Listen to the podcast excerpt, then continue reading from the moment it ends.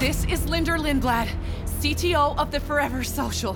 This, I believe, will be my last words. Whoa, what happens next is not pretty. Forever Has Fallen is a podcast thriller drawing you into heart racing action, fusing an immersive soundscape with online challenges, rewards, and hidden content.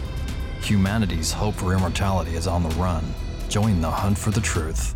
ForeverHasFallen.com. Stay up to date on the latest from Heidi Allen's story. Make sure you subscribe, download, follow, and rate Peebles for the People on Apple Podcasts, Spotify, and wherever else you listen to your podcasts. It was April 3rd, 1994, a snowy Easter Sunday just before 8 in the morning when Heidi made her last transaction at the D&W convenience store in Mexico where she worked and then disappeared. But the big question remains tonight, where is Heidi Allen? They said they grabbed her from behind the counter and dragged her out the door and threw her in the back of Michael uh, Bohr's van. I do know Michael Bohr had a white van during.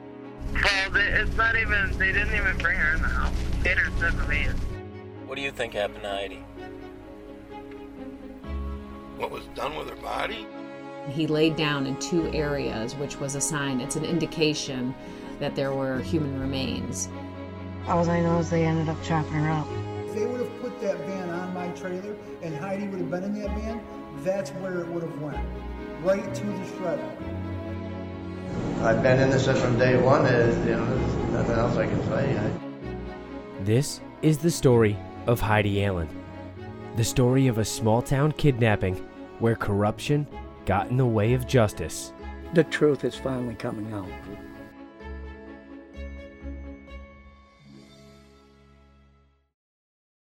In the last episode, we learned that despite the Oswego County sheriffs denying Heidi was ever a confidential drug informant, there were records of her involvement with police, and her family even admitted knowing she was an informant. We also learned that Deputy Chris Van Patten exposed Heidi's identity as an undercover informant when he dropped her informant card in the parking lot of the D&W convenience store. The discovery of these files, in addition to the new evidence, was enough for Gary Thibodeau's defense team to be granted a hearing in county court to set aside his 1995 conviction. But just before 5 p.m. on the Friday before the hearing, District Attorney Greg Oakes dumped an extraordinary amount of information on the defense. Deep in the flood of reports, recordings, and videos was a report of an eyewitness who could help prove Gary's innocence, a report that Oakes held onto for six months before turning it over at the last minute. When he came back with that box, my jaw dropped. My jaw dropped. I, I was dumped on on Friday. This is Peebles for the People, and I'm Alex Peebles. I don't know what the world's been missing, but I think we need a miracle. I'm tired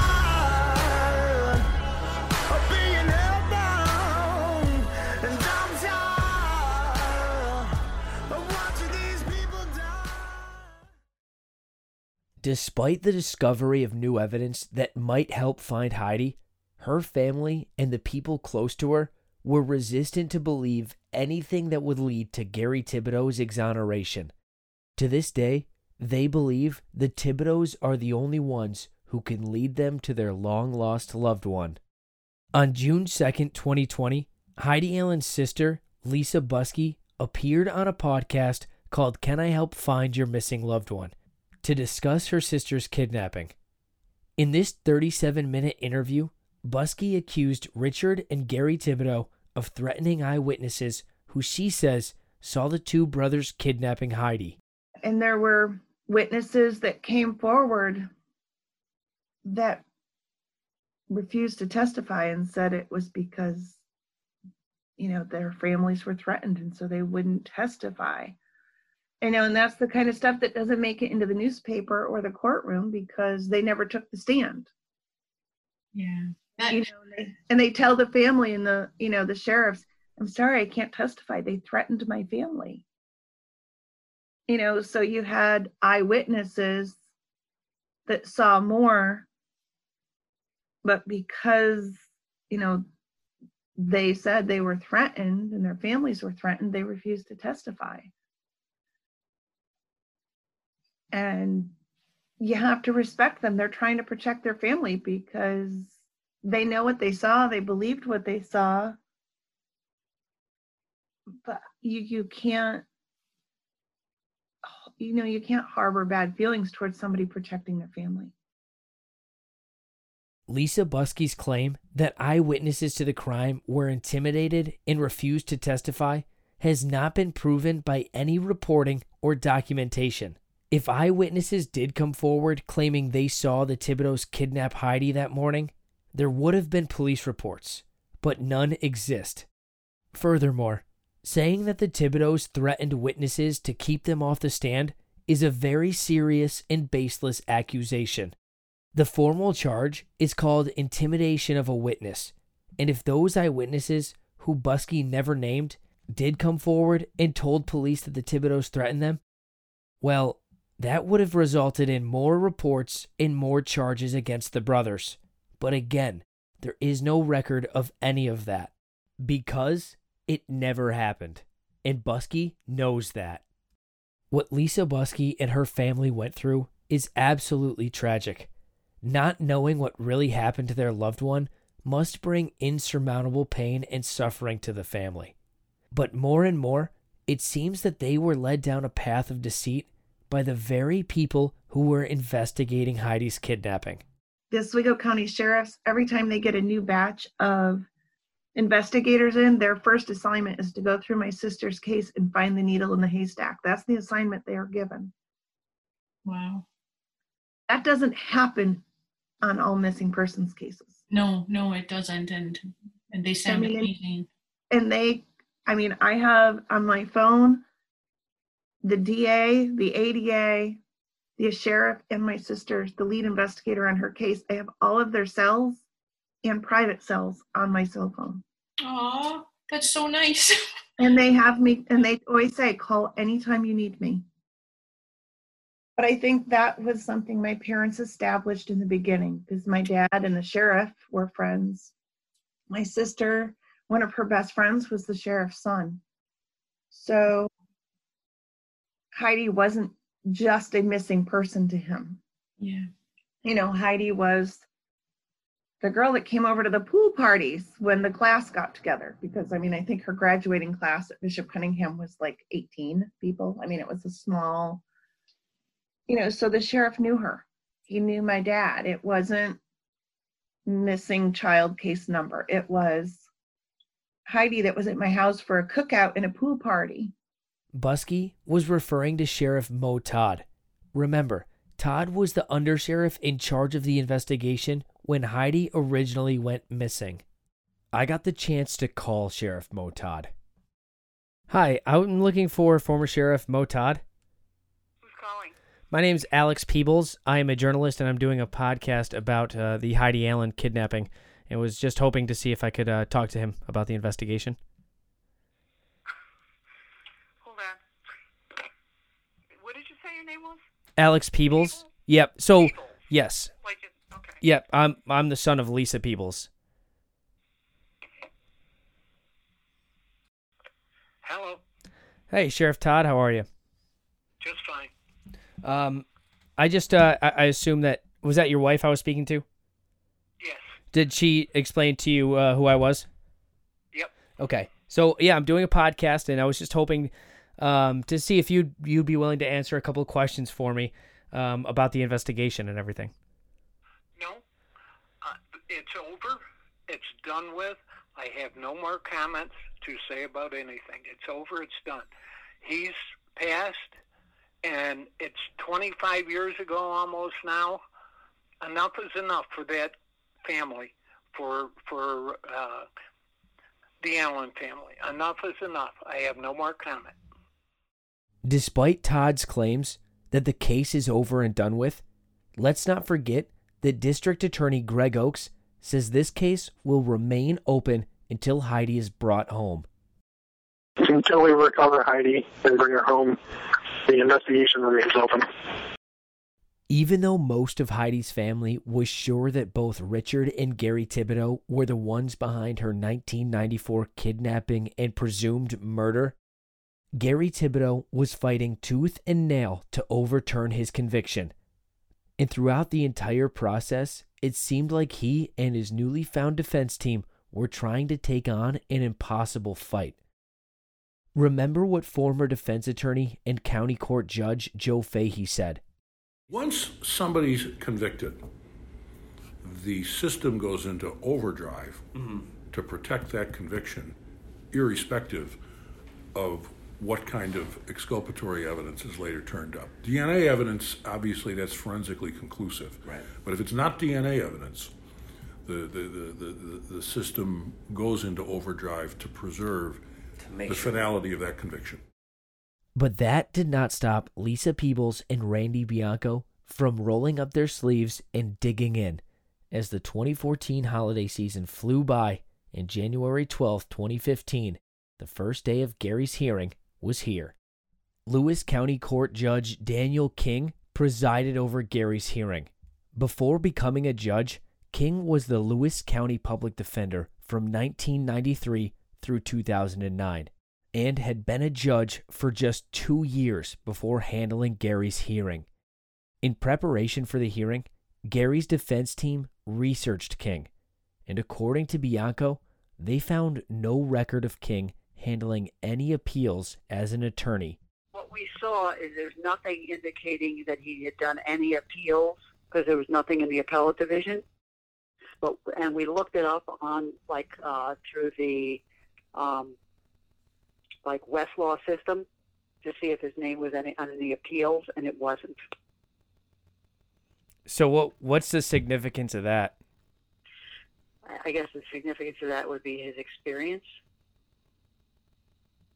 You know, in terms of handling these type of things like evidentiary issues. Despite their concerns over King's lack of experience, Gary and his defense team were ready to fight for the truth. Until District Attorney Greg Oakes dumped a massive amount of evidence on the defense on the Friday evening before the hearing. Lisa Peebles was beside herself when she saw what Oakes had dumped on them at the 11th hour. Here's her reaction in court. It's important to point out, had this court denied our motion for a hearing, we never would have seen the almost 3,000 pages of discovery, the 18 hours of audio, the 8 hours of video, which had been created before they filed their response. We never would have seen that information. So to sit here and tell this court that they are trying to fulfill their ethical obligations is nothing, it's the most disingenuous argument I've heard. It's ridiculous. My investigator was called at, five, at almost uh, quarter after five on Friday, or, or quarter after four, and I'm asked whether he can drive to the Great Northern Mall to meet their investigator to pick up a box. I thought it was going to be, I had no idea. I, it was pulling teeth. I was trying to get the search report. I had made numerous requests for the search report that they conducted in August of 2014, and he said I would get it. I thought that's what I was going to be getting on Friday, which I would have had no problem with. When he came back with that box, my jaw dropped. My jaw dropped. I, I was dumped on on Friday. So to sit here, it was completely calculated for me to want to request an adjournment of this case. There is no question in my mind. And thank God I had the resources and the great people in my office. And those slides are for me when I'm standing up there and I'm trying to see when I'm asking questions to the witness. So despite what Mr. Oakes says that I'm attempting to poison the media with the ex- exhibits that I'm introducing, which by the way would be public record anyway, is ridiculous. As far as the integrity of this investigation, I sat in that room yesterday with Mr. Oakes, and he told me that he questioned the integrity of the sheriff's department, that he had questions with regard to the lead investigator assigned to this case. That is Investigator Petrosky. He sat there and told me that he was questioning his integrity with regard to this investigation. He invited us after I said I wouldn't adjourn, I wouldn't want to adjourn it. It would take forever for the Attorney General's office to come in and look at these documents. And do I want to see what's in there? Absolutely. The reason he did it is because he said there was sloppy paperwork. There were lead numbers that weren't in the right order. There were documents that didn't have leads attached to it. He said it was misnumbered. And that's my problem. Now it's my responsibility to pull out my Brady material. I would have happily done that a year ago. But I wasn't invited in the office. Now at the 11th hour, I'm supposed to dig through these boxes and it's my responsibility. It's ridiculous. All of this information, which had never been seen or made available to the defense, was only turned over to Thibodeau's defense team 72 hours before the hearing. The timing of this dump raises very serious questions. Why did District Attorney Greg Oakes wait until then to turn over a massive amount of Brady material? Remember, the Brady material rule requires the prosecutor to immediately turn over any evidence that would be favorable to the defendant, regardless if there was a hearing or not. So that means anything found during the investigation that could help Gary's case must be turned over by the prosecution immediately. If Gary wasn't granted this hearing, the question is would the prosecution have even turned over this huge amount of evidence? Oakes had already made it clear he was against even granting this hearing. This dump of Brady material within 72 hours of the hearing prompted Thibodeau's defense team to move to vacate his conviction altogether due to prosecutorial misconduct. On the first day of the hearing, Judge Daniel King addressed the dump in his chambers with the prosecution and the defense. That meeting was transcribed by Bianco. King, this reeks, Mr. Oakes. It is your job to provide information. We don't disclose on the eve of trial 3,200 freaking documents. Why shouldn't I grant her motion? Oakes, I just want to do justice. King, the timing of your disclosure makes your statement hollow, Mr. Oakes. Where was this stuff in July? 11th hour disclosures should never happen. Brady is an ongoing matter, and this is not ethically appropriate. But when King addressed this issue in court, his tone was different. You know, the court is not pleased with the lateness in disclosure of great volumes of information by the district attorney's office. The court cannot find that it equates to prosecutorial misconduct. And even if it did under these circumstances, the remedy requested of a uh, decision to vacate the need for a hearing and move forward with vacating Mr. Thibodeau's judgment is not the appropriate sanction in this case, Ms. Peebles. How could King even know what was included in this dump of information to decide if this was or wasn't prosecutorial misconduct? Oakes dumped nearly 3,000 pages, 18 hours of audio, and 8 hours of video less than three days before the hearing. Was that even enough time for King to go through all of that information? Hey, Peebles for the Peoples fans. If you love this show, you'll probably also like Sword and Scale, the longest standing true crime podcast.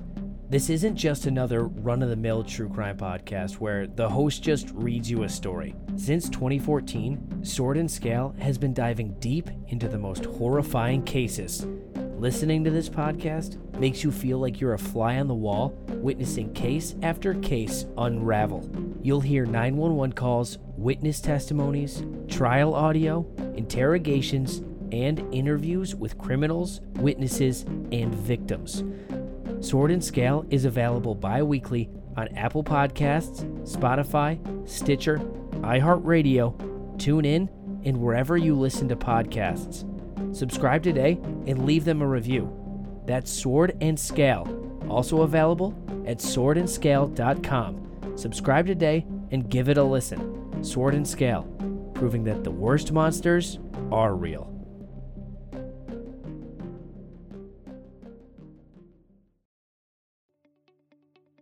This episode of Peebles for the People is brought to you in part by Real Paper. In the average household, one roll of toilet paper lasts about five days.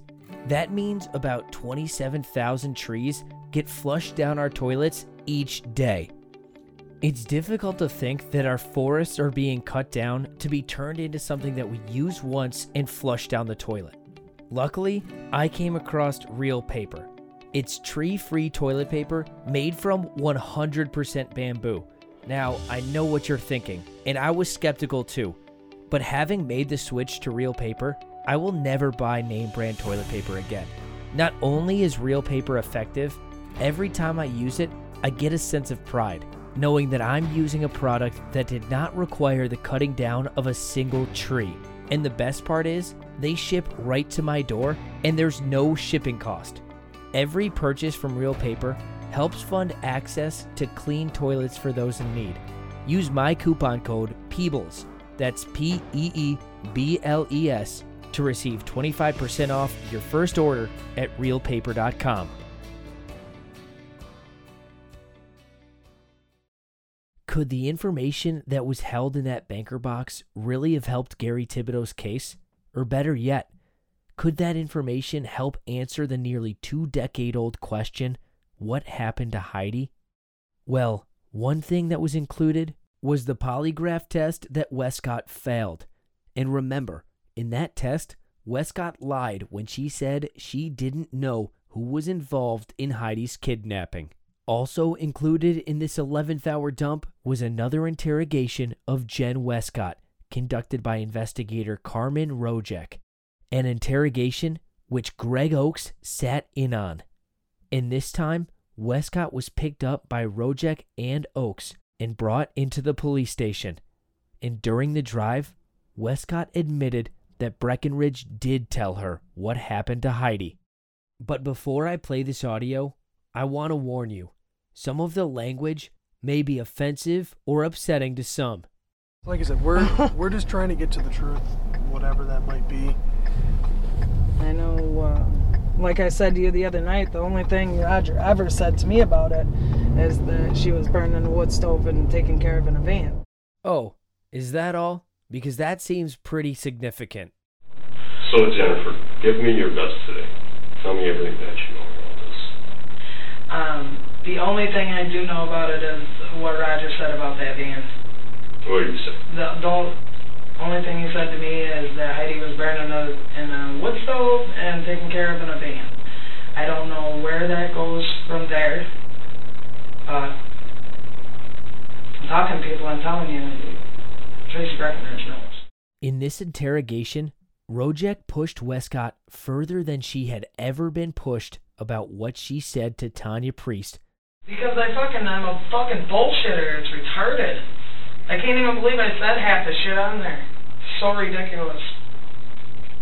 Let's listen. I'm gonna fucking slap myself in the head every day over this. I want you guys to go talk to Tracy Breckenridge. But you guys won't listen to me.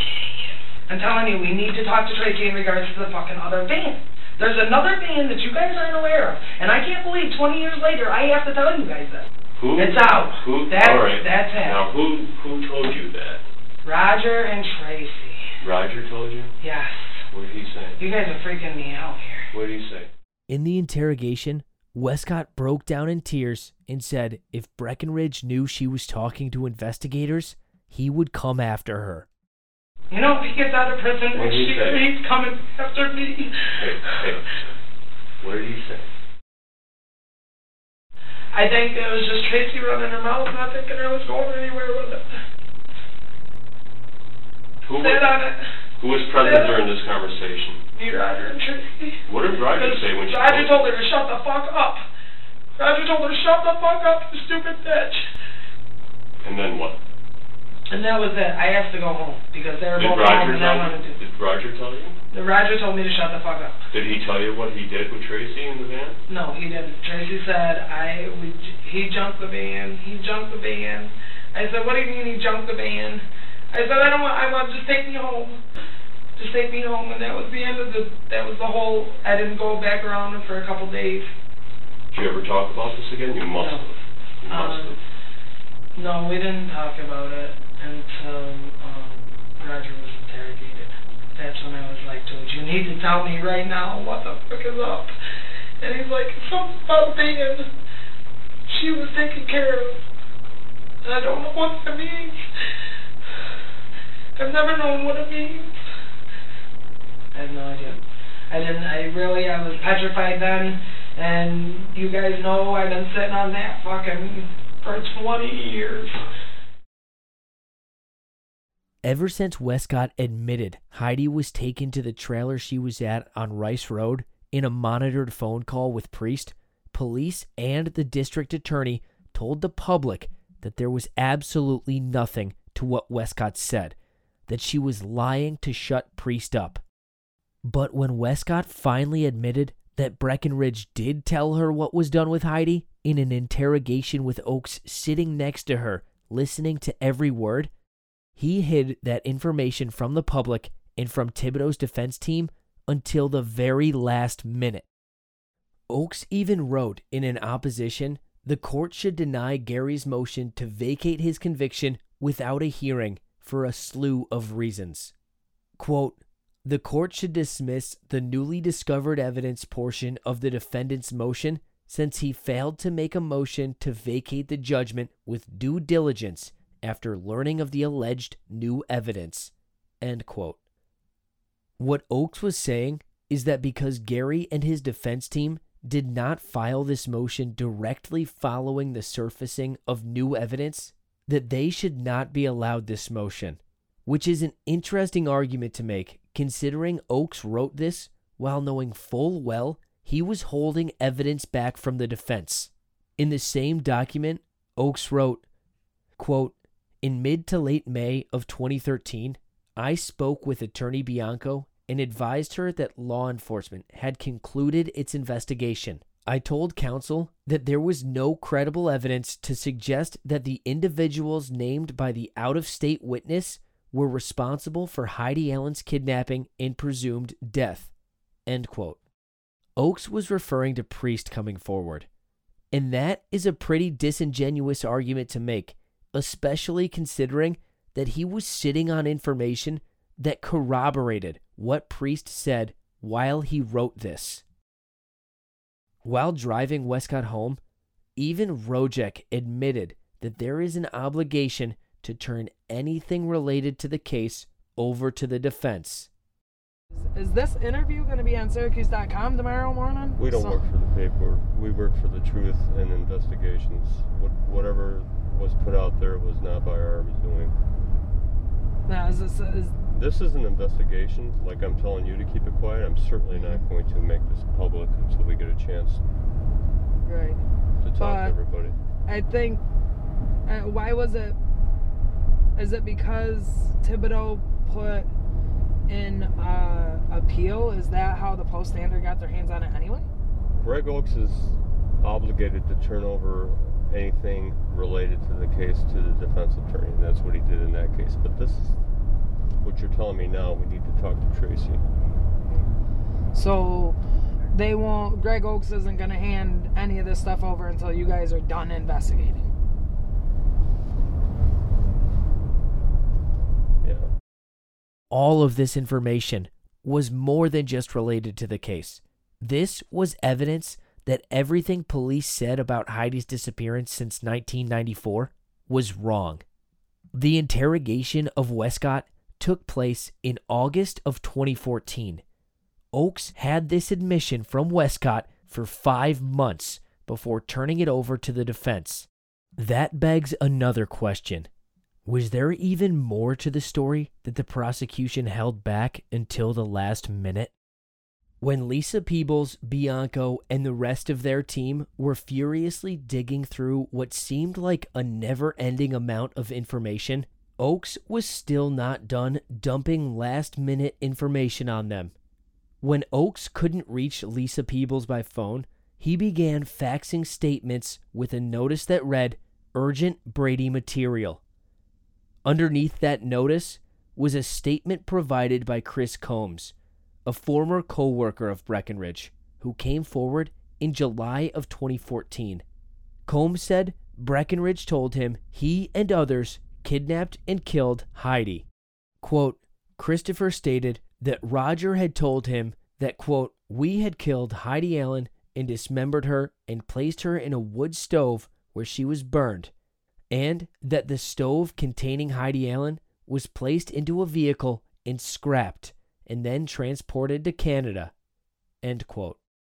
Combs was brought in and interviewed by police along with Oakes on January 1st, 2014, 11 days before the hearing. I just want to get to the truth, whatever that is. Um, I was kind of joking around with Rob a little bit. Chasing you tonight, and again, what you told Investigator Booker affirmatively hurts my case or my side, so to speak. Um, but if it's the truth, that's what I want to hear. Right. Um, so I guess I just kind of give the floor to you. What is it you heard? Basically, Roger, uh, you know, we were working around the shop there one day, and I, I, to be honest with you, I don't even know how it came up. Um, Roger had, I, if it was bragging or, but he, he'd said that he, they had burnt, he said they, as in, I'm assuming the Murtaugh, he mentioned Murtaugh's name, at one point. I don't remember what he said about Murtaugh, if he was there, or if he was involved, or, um, you know, whatnot, but he basically said that they had burnt her in a wood stove. They cut her up, put her in a wood stove, burn her, put her in a vehicle, whether it was a van or a car, I can't say, because I don't remember, years ago when he told me. But they crushed the, crushed the vehicle and sent it off to Canada, is what he told me. We just heard Oakes say to Combs that his story hurts the prosecution's case. Could that be the reason that Oakes withheld all of that information from the defense until the last minute? But I do know that, you know, there's been, there have been a couple times where he was saying something about it, and, you know, you just, you brush the guy off because you're working or something, you know. Um, but he definitely, he de- definitely confessed that he had some kind of involvement to it, so. Okay. Now, where were you guys? You guys were working together at the time? Yeah, I was at the, at that point in time that, and like I said, he, he mentioned it a few times, and I can't, uh, the only one I can remember is being at the shop. I didn't take him serious. Okay. But when the cabin deal come up there this summer, um, Roger's name come up, I'm like, ooh. I better tell somebody what Roger said, because, you know, they're out there chasing something that's not there. Right. So I better tell somebody, so I told, uh, Bill Taylor. Okay. Um, and Robbie knows about it. Okay. And How do you know Bill? just friends. Okay. He's, uh, he was actually my best man at my wedding. Uh, we've been childhood friends for quite a while, so. Okay. Um, but yeah, he, Roger's a little, he was, uh, he's a, he's a drug addict. He's a crackhead, and I wouldn't put anything past that guy. So that's why I wanted to say something. Oakes knew about Combs well before January 1st. In the interview with Jennifer Westcott, which Oakes was present for in August of 2014, Combs came up as someone Breckenridge knew. Does Chris Combs ring a bell with you?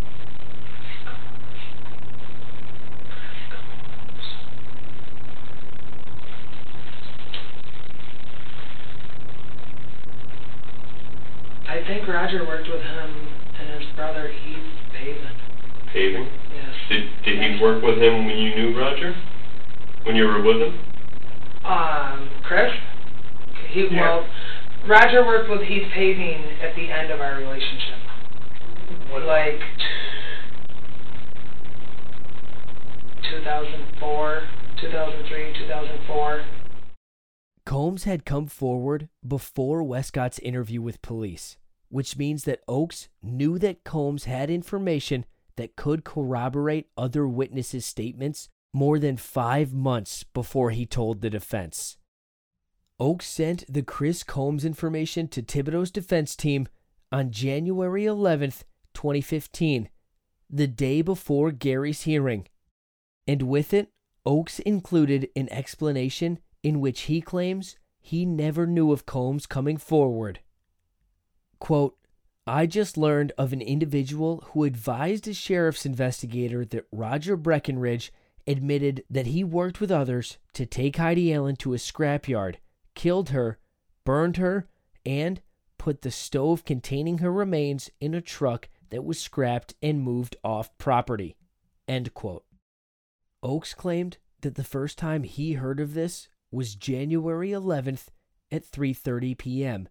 when he was forwarded an email from criminal investigator Andrew Booker.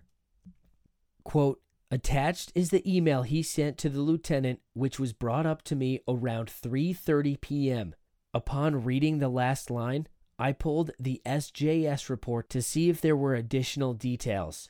Attached is a copy of his SJS entry for this lead, with the important information highlighted. As you can see, a man named Chris Combs claimed that Roger Breckenridge admitted that he and others took Heidi to Murtaugh's scrapyard, killed her, burned her, and put the stove containing her remains into a truck that was scrapped and moved off the property. As you can see, the investigator spoke with him on July 28, 2014. End quote. Listen to how Oakes ended the message to Gary's defense team. Quote, I make no excuses for investigator Booker. Although he advised me that he spoke with Mr. Combs by phone a few times since July, he simply did not do his job.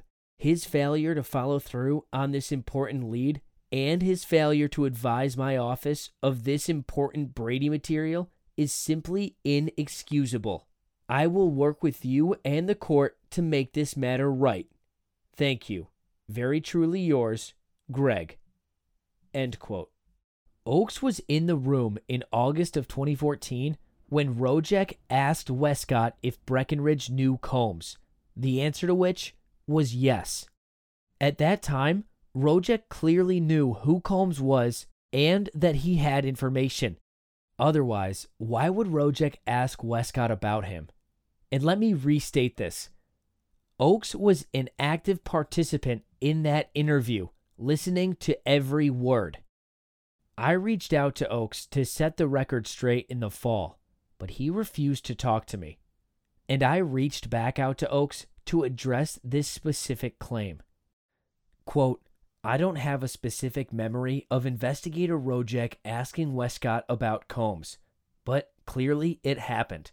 Apparently, I did not appreciate the significance of the question in the moment. End quote. In that interview, Westcott was giving Rojek and Oakes the most detailed descriptions we have ever heard about what may have happened to Heidi. We heard Westcott break down in tears after telling them what she knew in fear for her own safety. And Oakes, whose only goal was to find the truth, did not have the wherewithal to follow up with Rojek on the significance of Chris Combs. He was sitting right next to Carmen Rojek, who was interviewing Jennifer Westcott in August of 2014. Carmen Rojek was specifically asking questions to Westcott about Roger Breckenridge and whether he knew Chris Combs. And there was a discussion going on about how Roger knew Chris Combs.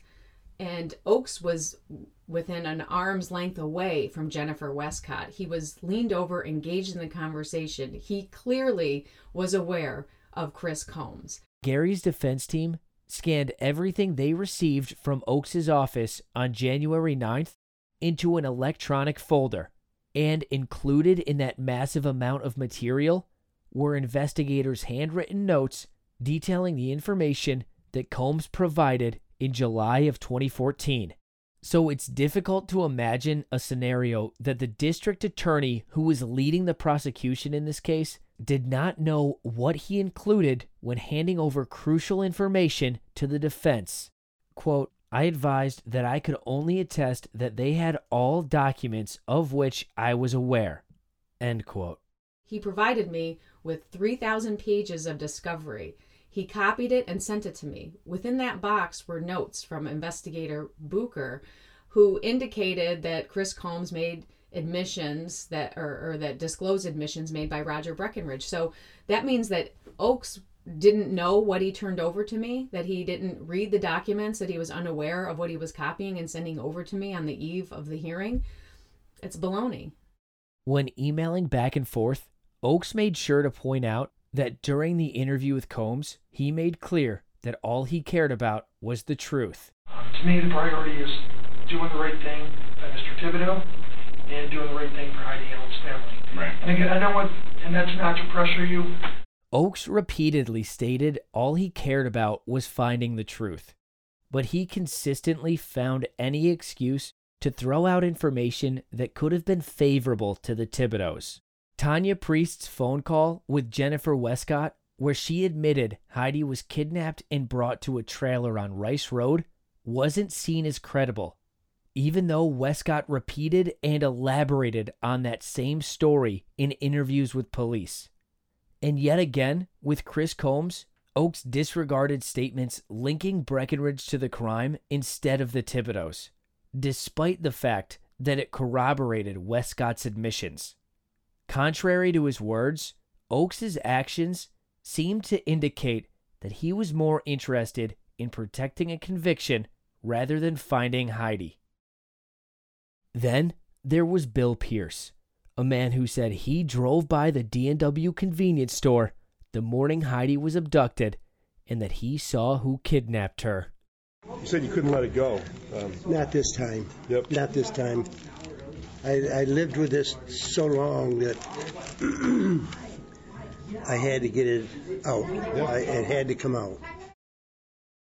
And there was traffic constantly going by 104B or one on 104 going west. right.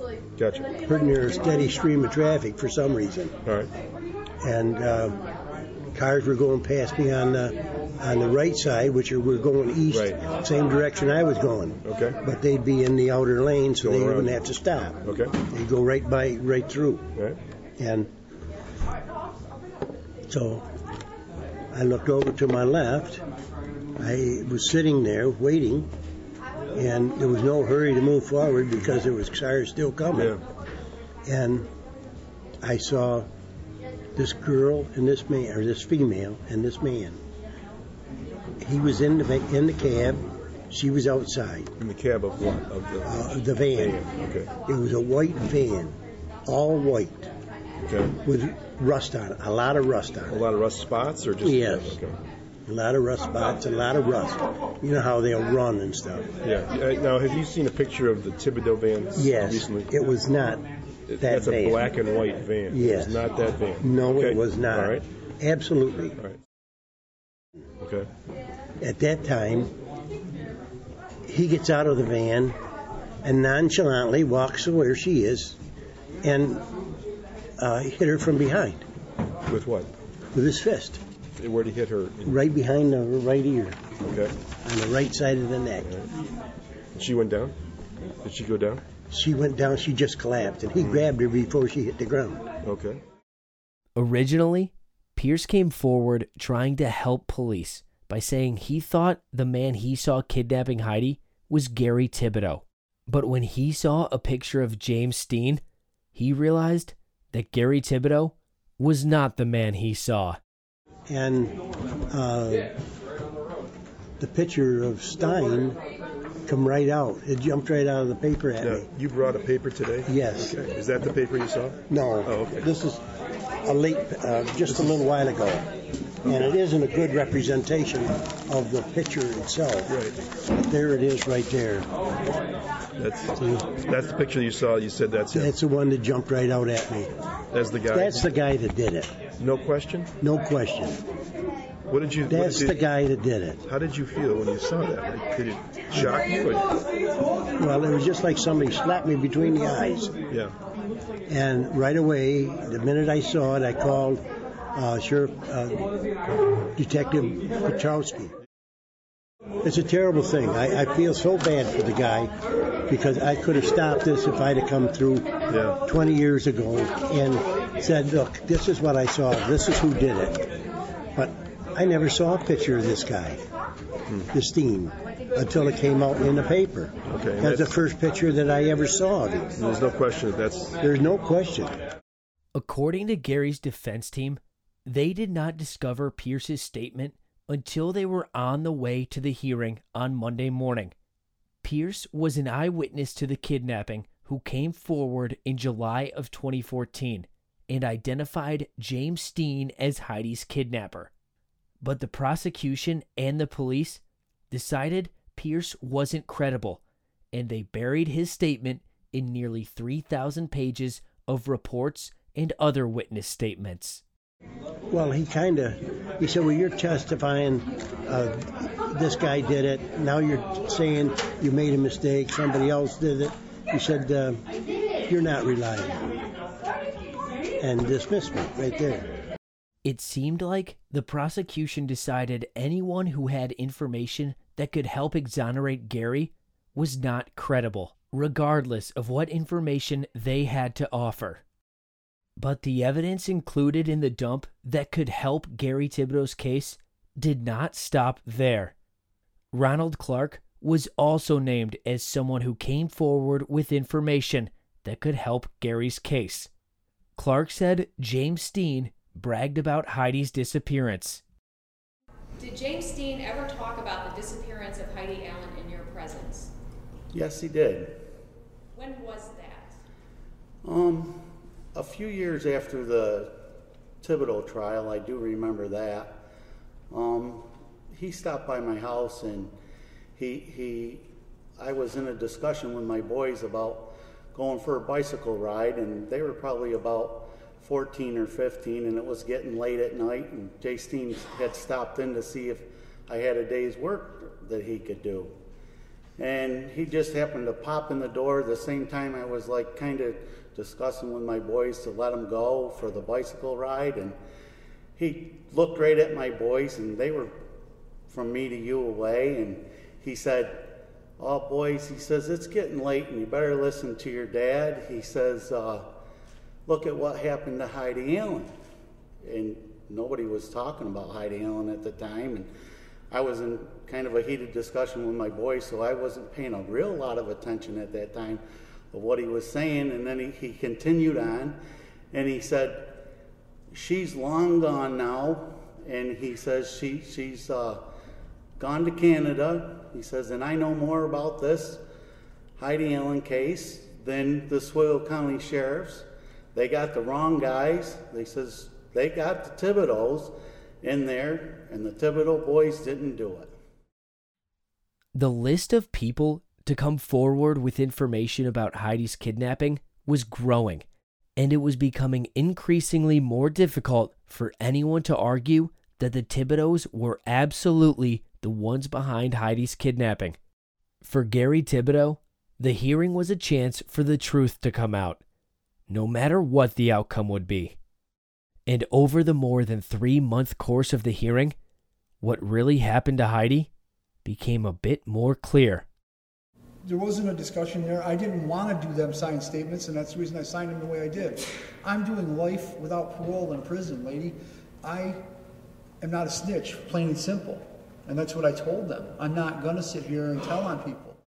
I drove the step deck trailer. That's where I went. I said if they would have, like I told them that day, if they would have put that van on my trailer and Heidi would have been in that van, that's where it would have went. Right to the shredder. Would the testimonies in this hearing be enough to grant Thibodeau a new trial? Would these testimonies lead us to Heidi's remains? Find out on the next episode of Peebles for the People.